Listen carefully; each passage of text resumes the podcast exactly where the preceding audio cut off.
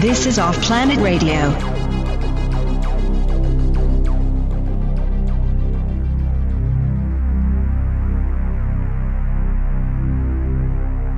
Welcome to Off Planet Radio. I'm Randy Maugans. The website is offplanetradio.com. And uh, we're going to take a journey today into a place of magic espionage, technology, uh, social engineering, it begins somewhere back in the misty times of antediluvian recorded history in the Old Testament with a figure who was uh, recorded to have walked with God and was no more. He lived 365 years. And uh, somehow or another, we land into the mid 16th century court of Queen Elizabeth I and two historical figures that have been in the shadows of accepted history John Dee and William Kelly. And the man, John Dee, who is known as the original 007, a spy, a, an advisor, uh, a physicist, a scientist, uh, a man of great learning, who in later life decided that he wanted to contact the other side and began to use Enochian magic. That takes us into the era we're at now, the launch of the British Empire, the new Atlantis, America, and we're going to talk about John Dee. The Empire of Angels, Enochian Magic, and the Occult Roots of the Modern World. We want to welcome Jason Louv. Welcome to Off Planet Radio. Well, thank you so much for having me. How's it's it going? Good. It's good to have you here, man. Um, thank you. It, very interesting um, background that you have. You've published, I guess, what, seven books so far? Yeah, I've lost count at this point. I think it's eight uh, okay. seven or eight books. So yeah, something like that. This yeah. is probably the, this is the biggest and most comprehensive one I've ever Absolutely. done. Absolutely. Yeah, your previous works I, I see here: Generation Hex, Ultra Culture, and the Psychic Bible, and you also teach courses on magic and spirituality at a website called magick.me and you've written for numerous websites including boing boing vice news motherboard Esquire online as well. So uh, you're a young man, but you have quite a journalistic footprint. How did you get started with this? Thank you. Uh, how did I get started? Well, I was. Let's see. I mean, I, I I don't ever remember not being started. I don't ever remember not being writing. so actually, yeah. uh, and certainly not. You know, I, I I only have spent a brief period of my time not interested in magic, and that was in my early teens when I was too cynical to consider it. But the rest of my life, it's been a full time pursuit. So, um, how did I get started? Well, you know, I was encouraged by, oh, I took journalism classes even beginning in junior high, and I was encouraged by a great English teacher to really pursue writing as a as a real thing, and and that really helped in bringing that talent out. Um, but uh, yeah, it's just been it's been my whole life. So you uh, love to write, and you love what you write about. That's kind of the perfect center for uh, a writing career. Um, it's I, like, I like to be independent too. I don't like having bosses, so it's good. It's, good. yeah, no, we're we're anti-box here completely. So um, it looks like over the years you've kind of developed a, a place where um, you recognize as sort of an authority on this. Um, in going into this current leg, that's this is obviously a very big uh, book that you've got out. This is uh, again the title of the book. You'll see it on the screen uh, with this podcast. is called John Dee and the Empire of Angels, Enochian Magic and the Occult Roots of the Modern World. It's put out by Inner Traditions, Bear and Company. And it's over 500 pages. It's a big book. It's very annotated and detailed. And quite honestly, you know, in trying to frame an interview for this, I was a little intimidated because every time I visit Dee and Kelly, I find some things that are both interesting and disturbing at the same time about them. Imagine how I feel doing nothing but looking at dealing with that conundrum for yeah. the last three years full time. I mean, there's no easy answers in that at all. And yeah, the book is 560 pages, but you know what you don't see is that I cut a third out before publication. There's 100,000 words that were cut just to make it a more concise and and more streamlined book for publication. I'm surprised the publisher let me get away with the page count that it is now. Um, but uh, yeah, it's a massive topic. It covers 500 years of world history and basically all of the spiritual systems and religions in the world. So all of those things are massive undertakings to understand on their own, let alone the history of science and mathematics and all of that. But to put it all together into one big picture so that we can understand not just this one individual, John Dee, but so that we can understand the last 500 years of what's been going on behind the curtain of Western civilization. Yeah, I mean, you run into some paradoxes and conundrums and things that don't resolve so easily, but that's that's what I did. The book itself, by the way, is not just a book. I, it, this is a beautiful book. I wish, you know, in a lot of ways, people could take a walk through this, but they can. They can buy the book, and uh, uh, at the end of this broadcast, we'll, we'll, actually right now kick your websites and tell people where they can sure. find the book. That's actually the best way to go. Okay.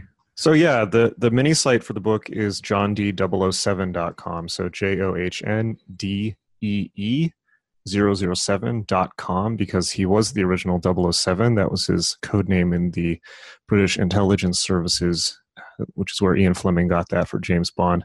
But you can see the book at that site and you can see excerpts from it. You can see art from it. There's tremendous, you can see podcasts, and there's a tremendous amount there to give you a sense of of what's in the book. So you can kind of do some browsing there. Of course, you can find out more about me at jasonlouv.com, and my school for magic is magick.me, but that's magic with a K, so M A G I C K dot M-E, and that's got, got all my courses on becoming a practicing magician most exciting thing in the universe. It is. It is. It's uh, sort of the holy grail of things. Uh, I was going to mention the book. Uh, the graphics are impressive in this book. It's beautiful, beautiful print craft, and it does the book justice and it fleshes it out. I spent a couple hours just going through uh, the graphics inside the book in the center of the book. So it's a magnificent book. It's going to be a collector's edition someday, I predict. Thank you. Yeah. The, well, by the way, the the first edition sold out within days of it being released, and I believe it's already on the third printing. And it's only been out for I think a month or a little bit over a month now, so yeah. it's going pretty quick. But yeah, I wish I could take credit. Well, I have done a lot of the graphics in there, including the Enochian tables. But I wish I could take credit for all of that. But you know, I did have 500 years of public domain imagery to draw on of Albrecht Dürer and yeah. Gustave Doré and all this stuff. So you got to thank them, you know. So before we delve into the whole thing, um, there's actually a pretty good footprint in history of Dee. Um, the museums in Great Britain seem to hold a great deal of his writings and artifacts and things like that. So, how much of the historical component to this did you find challenging in order to complete the, the, the picture of, uh, of Dee and specifically this period when Dee and Kelly were doing the evocations? Well, there was some big challenges, but maybe I should just start with explaining who John Dee was, so that yes, we can perfect. put those put those challenges into into context. So, John Dee, or Doctor Dee, as he's often called, was the astrological and scientific advisor to Queen Elizabeth I in the, six, uh, the 16th century. And he was not only the most brilliant scientist in England, but also an intelligence agent and one, to, one of the people who helped start the British intelligence services along with Sir Francis Walsingham, in which his code name was 007. And he's a man who dedicated his entire life to trying to understand everything mathematics, physics, optics, and the occult, all of which he thought were one thing the understanding the knowledge that would allow him to understand the mind of God. And he's responsible for some incredible things, not least of which is coming up with the phrase the British Empire, which nobody had said before he had. Of course, he claimed that that phrase had been given to him by an archangel or the archangel Michael in a magical vision. And he really pushed for this idea the idea that there should be a British Empire, that England and the Protestant bloc countries should take control of the New World instead of Spain and the Catholic countries, and that that could be used to open the way for a new era of freedom and spiritual spiritual freedom, political freedom, intellectual freedom, scientific freedom, away from the dominating grasp and dogmatic grasp of the Catholic Church. He's also responsible for uh, laying out the mathematical, optic, and naval naval technology and specifications that were needed to actually put that into practice to create a British fleet, uh, which was how the British actually created the, the greatest empire the world has ever known was through sea power. He's also responsible for bringing knowledge of higher mathematics to the British public, along with many, many other scientific feats. He's very likely the person that laid the groundwork for the real scientific revolution to occur. It very likely could not have occurred without him. He, he laid the seeds that later manifested as modern, true modern science. But that's only the first 50 years of his life. And after that first 50 years, he took a left turn where he decided that he'd learned everything there was to possibly learn from the world of men, that he'd read every book that you could read, which was possible at that time, that he had learned from all the, the smartest people in Europe.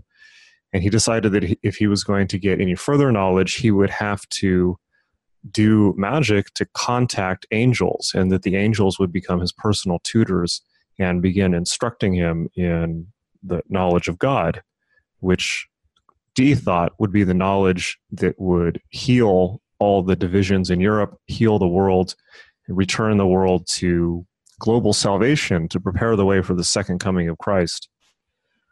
So this is a very you know that's a that's a pretty intense thing. I like to mm. say that a, a good way to think about this is Dee was very much the Stephen Hawking of his day, the most respected, the most lauded scientist. So you have to imagine somebody like the late Stephen Hawking saying at the age of 50, you know what, I'm done with mathematical and physical theories. I'm going to spend the next 10 years smoking, D- smoking DMT and trying to talk to aliens. That's kind of the deal with Dee. So that was it. The challenge for me was that it's 400, it's now 500 years later almost. Not quite, 450 years or so and it's very clear to me that Dee is one of the most influential men in history. Most historians would disagree with me, but my way of thinking is that if Dee is responsible for the British Empire, if he's responsible for the scientific revolution, if he's responsible for mathematics, if he's responsible for the thinking that went into building America as a place of spiritual freedom, well, then we must be looking at one of the most quietly influential men, maybe in history, but certainly in the last thousand years. Now, my challenge was that he has been relegated to the dustbin of history and yeah. he has been thrown under the bus. And the reason that is, is because he's so weird and he's so, uh, he's not a specialist. So the situation we've ended up in is that although there's so much, there's so much of Dee's own writing, which is amazing you know he left such meticulous records including almost particularly of his occult sessions thousands of pages of records but he's been written about at length since and there have been lots of biographies of Dee mm-hmm. that have been written by academics coming from the standpoint of mainstream history mainstream science and they don't look at his occult stuff at all they just skip over it maybe because they're afraid of their own academic careers their own reputations were they to take it seriously on the other hand, there has been a lot of writing about Dee's occult activities by occult writers, but the occult writers focus on that out of context and they don't put it in the overall context of Dee's scientific career, his intelligence work, his government patronage, what he was actually trying to do in the world. And it's very important to put that in context. So, what I realized the more I researched Dee is when you put that nobody, with some exceptions, has really put those two things together. And when you put them together, it's like a chain reaction. It's like splitting the atom in reverse. Where now instead of seeing the modern world as chaos and dissolution and it doesn't yeah. make any sense, now you see the, the big picture, not just of Dee, but of what history is, of what magic is, of what the British and American empires are, what what what you know, why many of the things that are we see happening in the news every day are happening. So that's what I that's what I did. I split the atom in reverse, and the result is John Dee and the Empire of Angels. Not to make it sound like too big of a deal, but you know, it actually is. A, well, it actually is a big deal. It's a real big deal, especially when you put it like that. You, it's funny you mention this whole concept of the chaos.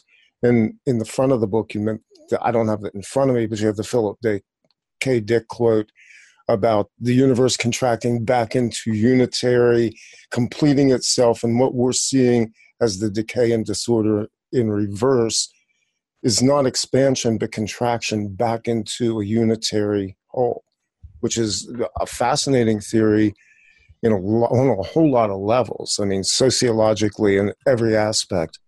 Um, just our own human grasp of this totality that um, I, I, get the sense, and it's your book really nails it, that Dee somehow was not only moving forward and backward in time mentally, but he somehow was able to harness a vision that really pushed this whole the modern world, just what we're talking about.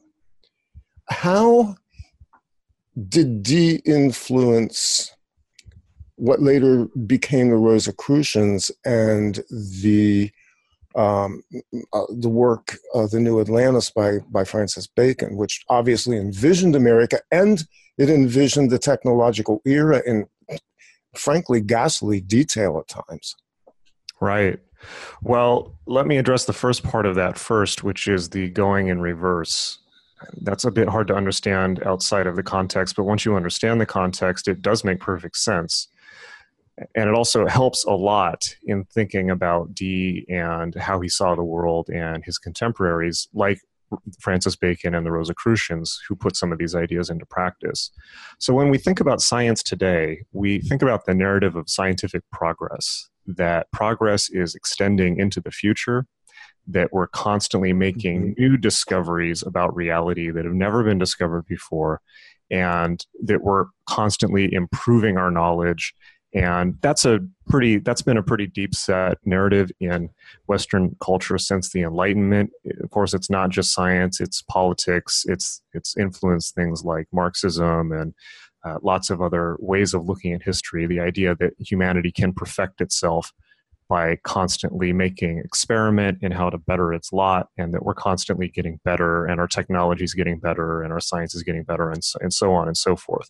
So this is not how dee and the, the early scientists saw the world at all. It's not how isaac newton saw the world at all. This is a much more modern way of looking at the world. The way that dee and his contemporaries saw the world was that it was decaying over time not progressing. For dee and eh, god was real the narrative of the Bible was literally real. And so the way that they were looking at the world is that mankind had been perfect at the dawn of history in the Garden of Eden, whether you take that as literal or as a metaphor. Right. And that because of mankind's inherent sinful nature, that mankind, not just individuals, but human culture as a whole, is decaying over time just like anything in nature, right? Of course, everything in nature. Yeah, second, second law of thermodynamics. I mean, basically entropy. Yeah. Right. Right. So for Dee, when he was interested in scientific knowledge and recovering and learning and getting scientific knowledge, he was not looking into the future of what could be honed by experiment. Of course, that idea hadn't been invented yet. It was Francis Bacon that would begin to develop that. But Dee, for Dee, his logic was that if you could get closer to God through prayer and religious activity, then it and closer the closer you could get to mankind's spiritual state at the beginning of history, which is really spirituality, it's the quest for enlightenment, right? That if you could become enlightened, well, then you would know the mind of God and you would know everything there is to know because it's all already there. It's just that humanity's fallen uh, by its own fault and therefore can't access that perfected mind. So this is what Dee was doing, and it's why it's why a scientist would do something like engage in contacting angels. That's once you understand his logic, you understand what the logical arc was of progressing from mathematics and physics and optics to angelology and the occult. He he thought that he was going, he was swimming upstream, as it were, paddling upstream to the source of all knowledge. Uh, the source of the Nile. You know, so um, now Francis Bacon and Rosicrucianism, this idea, this view, this view of seeing the world, that human individual human beings could become enlightened and recover the original knowledge of the universe through individual occult experiment, and it's important that it's individual experiment, not doing what the church says, because the church is as decayed and fallen as any other human authority, but trying to get closer to the angels and the intermediary spirits between man and God. So this idea swept across Europe after Dee's death, very much inspired by Dee's writing and his his spreading of his ideas when he was traveling in Central Europe with Edward Kelly in the late 1500s. And those ideas came, I would say, out of Dee and Kelly, out of their individual experiments, uh, planted, it took seed in Europe and bore fruit as the Rosicrucian movement, as Freemasonry, as the birth of the Royal Society, and the beginning of science. And these were, you know, secret societies secret because they had to be secret so the church wouldn't kill them. Yeah, yeah. You know, Dee and Kelly barely escaped being murdered by the Jesuits in Europe, and the the Thirty Years' War was not very far away. Of course, that's the bloody war between the Protestants and Catholics that tore Europe apart. Uh, so this was not this wasn't an issue of what websites you visit. you know yeah it, was, yeah. it wasn't an issue of you know looking weird because you read weird books it's it's a, it was a life or death issue and so they had to establish secret networks like clandestine networks like the freemasons in order to spread um, in order just to have safe places to be free thinkers and say well what if we don't have to do what the church says what if we can actually make experiments into understanding what reality are, is and perhaps even controlling reality and find out for ourselves. And of course, it's those secret networks and that attitude of experimentation that forms the, the, the fertile soil from which modern science emerges. Modern science could not have happened without this because it, just that it couldn't. So it also forms the fertile soil that America emerges from because the great dream, as you mentioned, of Francis Bacon, who, of course, is the inventor of the uh, Baconian method, which would later be refined into the empirical scientific method. Mm-hmm. Francis Bacon and John Dee and the Rosicrucians very much were enamored of the idea that, well, I mean, as you would, they were so sick of having to hide and being persecuted by the church. They became enamored of the idea well, what if we can just open the new world as a new continent, as a place where free thinkers can not be afraid of the church, can get can get away from control, and not just that, but what if the new world could almost be an alchemical experiment to create a perfected humanity, to see how far we can take these ideas without having to be afraid of being burned at the stake. And frankly, that's exactly what happened when you consider that all of the American founding fathers were Freemasons, that the Rosicrucians were very much involved in founding parts of the New World, like Pennsylvania, for instance. Mm-hmm. And that's kind of one of the many reasons why we are where we are because of this almost Star Wars like rebellion that happened in the 16th and 17th century, without which we wouldn't have had democracy, we would not have had science, we would not have had, but also we wouldn't have had a lot of negative things. So, for instance, the shadow of imperialism and the fact that in order to do this, in order to spread Dee's idea of a British Empire and American Empire, well, it's not like that land wasn't already occupied.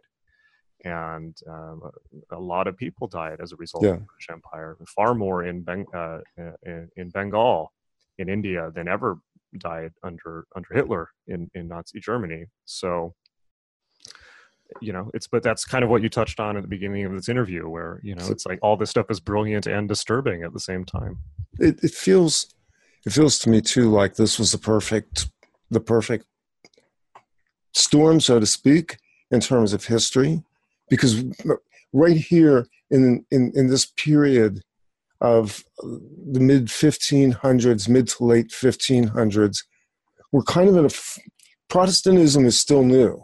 It has not embedded itself yet. It is still seen as the underdog historically. Uh, the King James Bible has not been written yet. We have not really encoded Calvinism and all the other movements that came after it. You have Luther with, you know, the nailing of the thesis and then the pro- the Protestant migration that took place. But at this point in time, you have a slightly weakened Catholic system, and you have the Anglican system that sort of form, formed under Henry VIII, but that's still in flux. And it feels to me like the court of Queen Elizabeth I was so transitional historically, and in terms of the people who populated it, that it was an incubator for exactly what you're talking about. That's right. It was such a. I mean, people were traumatized by this. You, this had not happened before. Now we're used to there being lots of religions, and you go to the bookstore and you can find books from every religion in the world, yeah. and Buddhism and Hinduism and all this. This was not the case at the time. The idea that the church could split was, you know, it's as traumatizing as a child whose parents are getting divorced who didn't think that could happen. You know, that's kind of yeah, that's good. Very much so. A divorce, the great divorce. Yeah, and and much like I think with small children, it was so traumatic. It was one of the reasons it was so traumatic was because people had relied on for so many centuries the idea that the church was the arbiter of truth. Mm-hmm. The church was ordained by God uh, to shepherd human souls. So if the church splits, what, what, what, you know, what's going on? And so people at this time thought it was the end of the world. Of course, it was at the same time that the Copernican model was advanced. Yeah. Now people are saying like, wait, the, the earth revolves around the sun. What? you know, yeah. and the church is splitting and you know there's there's plague and there's wars and people are being burned at the stake in the street for what they believe it was an apocalyptic time the other thing that it, it's easy to to forget about this time is that protestantism was the underdog even in england because what had mm-hmm. happened was uh, you know the, the, the straight line of history is that martin luther nails up his 95 theses in germany the Protestants break from the church. Then, of course, Henry VIII is persuaded by Anne Boleyn to break from Rome and go to the Protestant side. But all that he really, and that's so that he can get divorced because right. the Pope wouldn't let him get divorced and he wanted a son, and, you know, but all that he did, all of the Anglican churches, is they basically said, well, we're just going to make our own Catholic church with, and now I'm the head of it you know that's it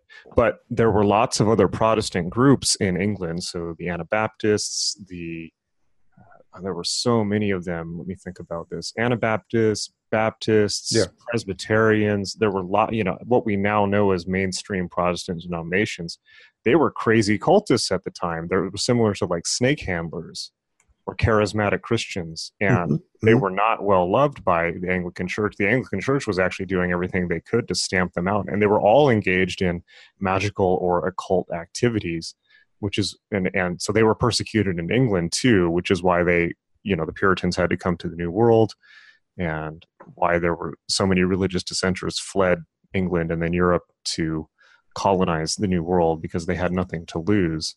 But the Ang- Anglican Church was really not different from the Catholic Church, it just had a different head. Well, and I get the sense that Dee himself is a product, even theologically, the traditional Catholic positions to a great deal. It seems like at times he drifted back and forth into closer to orthodoxy. And then he seems to have hit escape velocity again and he's willing to get weird with it. And he and Kelly kind of just, uh, you know, they go for it. They totally go for it. Right. So you have to imagine somebody coming into the situation, and this is the world as Dee found it, and being so profoundly disturbed that his response essentially was, Well, I'm just going to figure out how to contact the angels directly, and maybe they'll sort it out. And that's what happened if you believe that, you know, Dee certainly believed it. They spent seven years doing occult experiments two to three times a day where they were they were doing magical rituals and staring into a scrying ball mm-hmm. having psychedelic visions of angels which transmitted all this elaborate occult system to them called Enochian magic, which was to be used to facilitate further contact. It transmitted the what's now known as the Enochian language to them, which the angels said was the angel the, the language spoken by angels and by humanity before the fall from Eden, and that could be used to directly do magic. And the angels didn't stop there. And this is one of the things that I've really brought out in the book that has really never been touched on by occult books on Dee, Shockingly, it's more shocking than the occult take on Dee, which is that what the angel, the reason, the context, the reason why the angels delivered this is because they wanted individuals to be able to use it to make direct contact. In the world that they not just and Kelly but everyone they wanted people to be doing this like people have TVs now or computers. Or they wanted a scrying table which is the, the the, occult instrument they told Dee and Kelly how to build which was to be used to contact them. They wanted one in every household. And so that people could directly talk to the angels themselves. And the reason they wanted that is because they wanted a one world order they wanted one world religion that would unite all of the religions on the planet, not just healing the split between Catholicism and Protestantism, but also Judaism, Islam, even pagans. And they wanted this to be part of a terrestrial New World Order where Elizabeth would, would be head of the entire planet, which is what Dee had already laid out the calculations to do. So the world they wanted was one world empire ruled by Elizabeth terrestrially and ruled by the angels spiritually in preparation for the second coming so that all souls could be basically saved before the end of the world. And that sounds pretty far fetched, but then when you consider the extent to which the British Empire spread it ruled over one fourth of the planet at its height and was called, of course, the empire on which the sun never sun sets.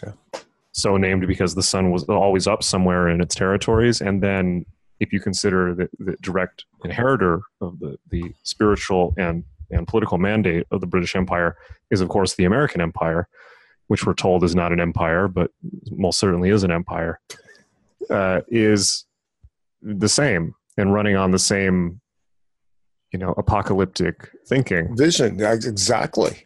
Yeah. So I, what's I going on there?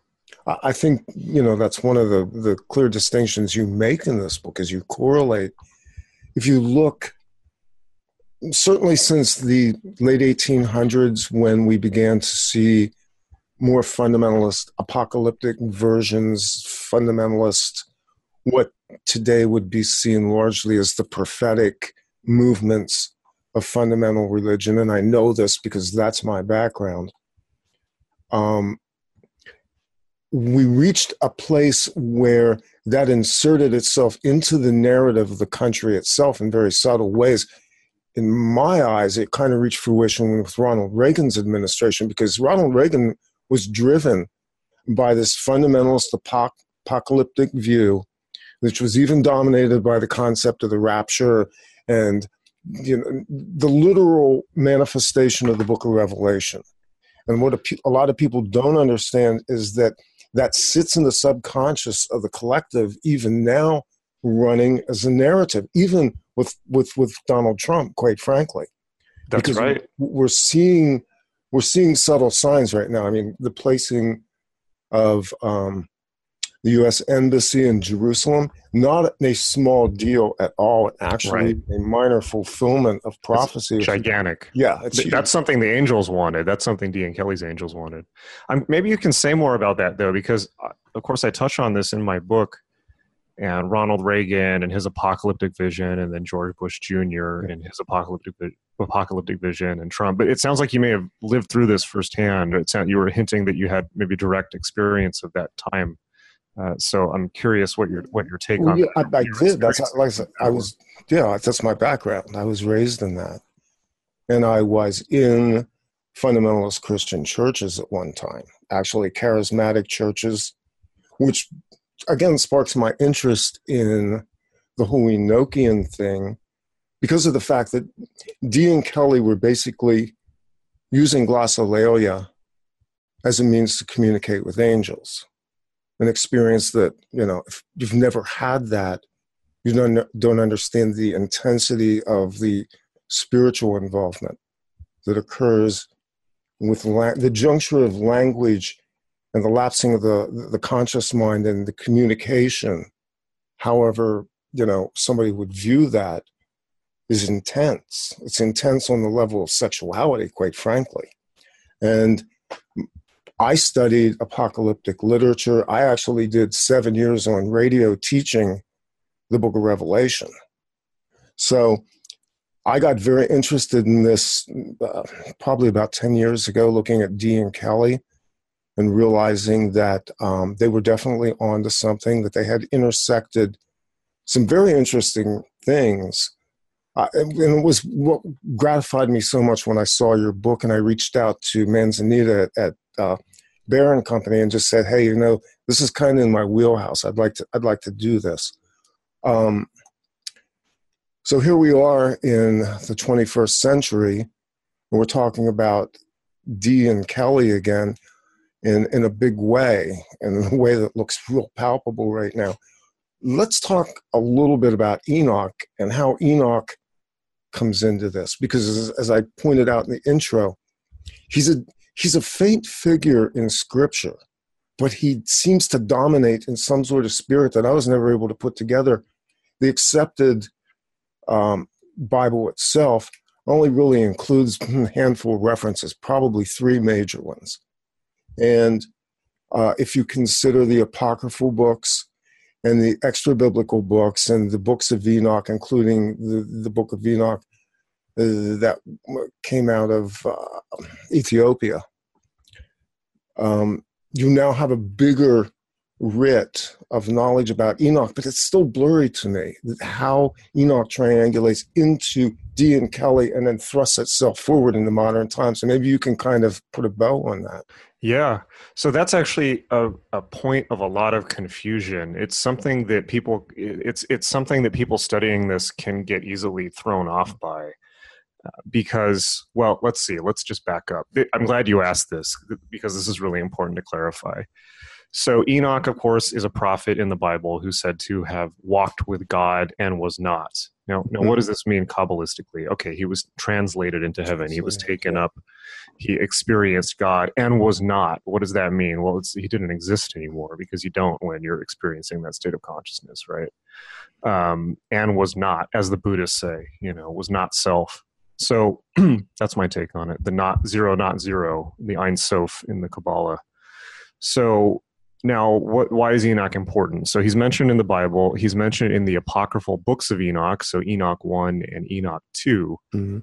The books of Enoch relate the story of the Watchers, uh, who are sometimes called the Anunnaki, who are rebel angels who rebel from mm-hmm. God and come to Earth to try to teach mankind advanced knowledge, uh, which has mixed results. and uh, one of the things they, they teach mankind all kinds of stuff. By the way, I believe language is one. No, I'm not sure. oh my gosh, the list that's uh, in the in the scriptures itself has to do with uh, the forming of weapons, makeup on women. Right, right. That's um, my favorite. They teach that, that's my favorite too. um, basically, the angels taught us how to exist in the corporeal world with ornamentation and yet at the same time oddly enough they gave us the weapons of warfare as well you know right. I, there's this phrase in the bible that always jumps out at me that man may know war no more it means that man was taught war at some point so huh. the angels themselves appear to be um, the bringers of this warlike concept to humanity it's interesting because you have to think of those as things that advance human intelligence and mm-hmm. culture, mm-hmm. but of course also divide people. I mean, if you look at weapons, if you look at just look at makeup, I mean, these are things that cause social division and allow human beings to differentiate each other from one another or to yeah. attack each other. Uh, you know, the, the the inherent message of a weapon is that it needs to be used. Right, the human beings aren't one which of course is unity consciousness. That's yeah. the consciousness of the garden of eden. How would you why would you want to hurt another part of yourself if we're all one big thing? You know so so a weapon it's the, the, the danger of a weapon is not the device itself it's the consciousness that it implies. But so but here's the here's the tricky bit right which is how this relates to Dee and kelly. Uh, it doesn't. What i mean by that is that Dee was inspired by the figure Enoch and the idea of being translated into heaven and making direct contact with the higher spheres, Now, that he was inspired by. He was fascinated by the books of Enoch. He wanted to get original copies, I believe, from Ethiopia, or he may have actually interfaced with Ethiopian magicians and learning some of the material in the Book of Enoch. But this was before the angelic sessions. And the important thing to realize here is that Dee never used the phrase Enochian. That was uh, that was a term that was used by later magicians over a hundred years later as a catch-all term for this general genre of writing and of the Enochian sessions uh, because they related it to these ideas of the prophet Enoch and the book of Enoch. Okay. But the actual angelic sessions are not related to the book of Enoch at all. And Dee refers to the language as the angelic language or the angelical tongue, but not Enochian. And, and so what you're seeing with the application, and this is this has become very confusing. Uh, what you're seeing with the use of the word Enochian related to the Enochian sessions is the application it's it there it's the use of the word to denote a genre and okay. not a class yeah. of beings and that's that's it's, it's, as a scriptural genre and that's important because when you look at enochian well the first thing that people always say is well hey the angels in the book of enoch are fallen angels why would you want to talk to those why would you want to do quote unquote enochian magic to talk to fallen angels mm-hmm. well we're actually talking about two different things because the angels that dee and kelly contact well they contact all kinds of things. They contact angels they contact demons but a lot of the angel and the angels are constantly fighting the demons and trying to exorcise the demons from dee and kelly's presence. But the angels they're talking to i mean they start off talking to the archangels michael and gabriel.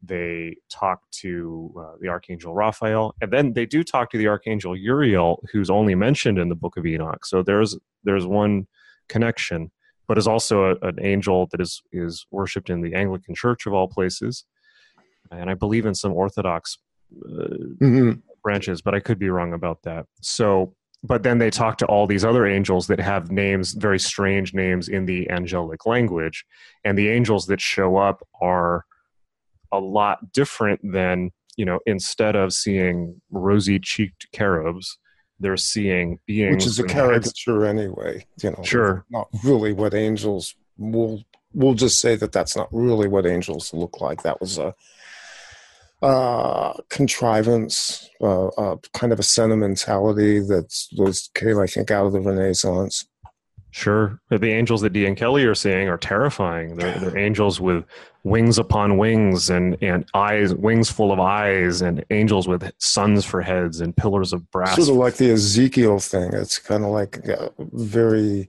inscrutable. Very well. Yes. Uh, the book of Ezekiel talks about the wheels and the wings wheels of wheels, wheels of wings. And, and this refers to a specific class of angels called the Ophanim which Dee and mm-hmm. Kelly do see specifically uh, later yes. and later on in the sessions. They, most of the angels they're interacting with are low-ranking angels, so angels and archangels being at the bottom of the traditional scale of angelology. But as time goes on, they start to interact with all kinds of bizarre beings. And at one point, they even see a, or Dee sees a vision of God, and instead of God being an old man in the clouds with a white beard, God is a whale with covered with eyes from head to toe. It's an image that I just love. So we we kind of have established a baseline that the, the Enochian is just a touchstone. It's a way for us to connect this angelic presence. It's interesting because I see that you had an interview on your website with Timothy Wyllie. And I had uh, one, there's one formal interview online. I had numerous conversations with Timothy.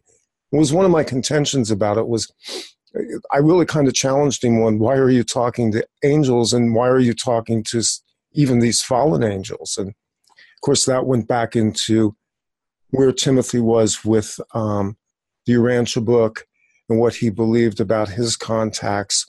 Um, it got more complex because the extraterrestrial thing came into play as well with it. But he, I, he challenged me to think differently about spirit contact specifically angelic contact in a way that I didn't because I was I was still shedding my skin from years of fundamental Christianity. Well, Tim- Timothy Wyllie is one of the great modern yes, yes. magi. You know, I mean, that guy was out there. I can't even begin to even comprehend where that guy was. Like, it's just like okay, but we also have to remember that you know, Timothy, who I met, I did meet a few times, and then I was lucky enough to have that podcast with Oh, him before wow. he passed. But he, I mean, Timothy is the guy who coined phrases like ketamine doesn't get good until the hundred thousandth time. and he was really into PCP also. Yeah, he I, mean, I think we can say now that he's passed. Mhm, So you got to take that. And Timothy also had a satanic vibe to him. I have Yeah, to he say, did. He did. or a Luciferian vibe, or, Yes. or you know. And I think he was probably of a certain level of evolution where that was just funny to him to play with that energy. Yes, he played with it. Yeah. Yeah. So that that was my take on it. But yeah, he was very into the Urantia book and the whole idea of the Watchers and the fallen angels. And I have to confess, I haven't. He has like a six book series of his visions, which I haven't read.